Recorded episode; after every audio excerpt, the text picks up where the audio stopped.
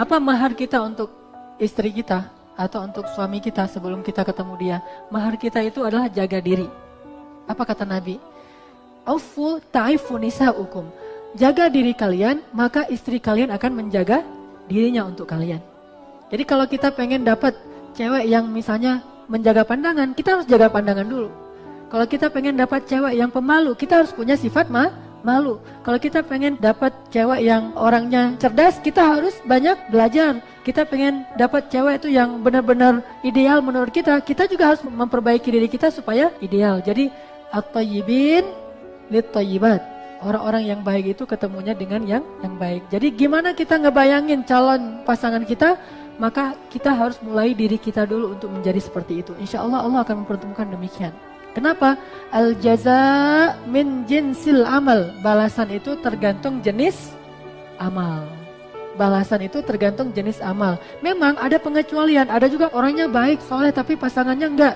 Nah ini pengecualian, enggak selalu terjadi. Yang banyak terjadi justru yang baik ketemu yang baik, yang tidak baik ketemu yang tidak baik. Atau yang baik ketemu yang tidak baik, kemudian menjadi ujian bagi dia atau menjadi rahmatan bagi dia, kemudian orang itu menjadi baik. Intinya perbaiki diri kita, kalau kita ingin mendapatkan yang terbaik dan itu pasti berlaku.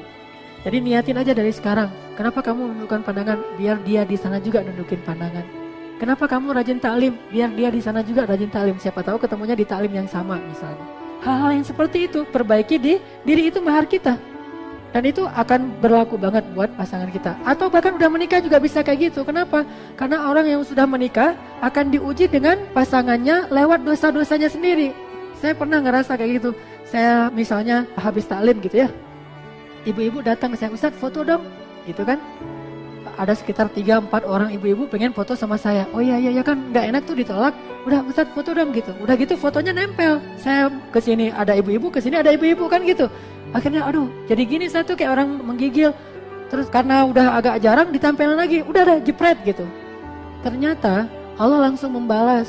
Mungkin pas kita pulang ke rumah ada tamu di rumah kita yang memang pekerjaan istri kita. Dia menyambut tamu sementara kita tidak ada di rumah dan seterusnya. Walaupun nggak berbuat apa-apa tetapi kita diuji dengan hal yang sama.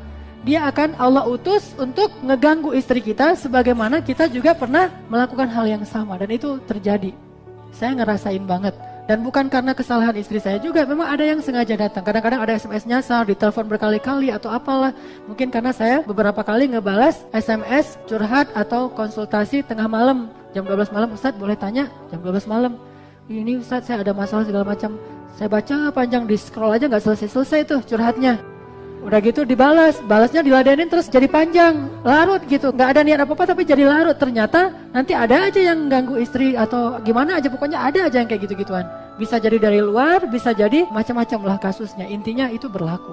Makanya saya percaya banget dengan istilah dari ulama al jaza min jinsil amal. Kalau bahasa orang Hindu mungkin karma ya. Tapi kalau kita nggak nyebutnya karma tapi al jaza min jinsil amal balasan itu tergantung.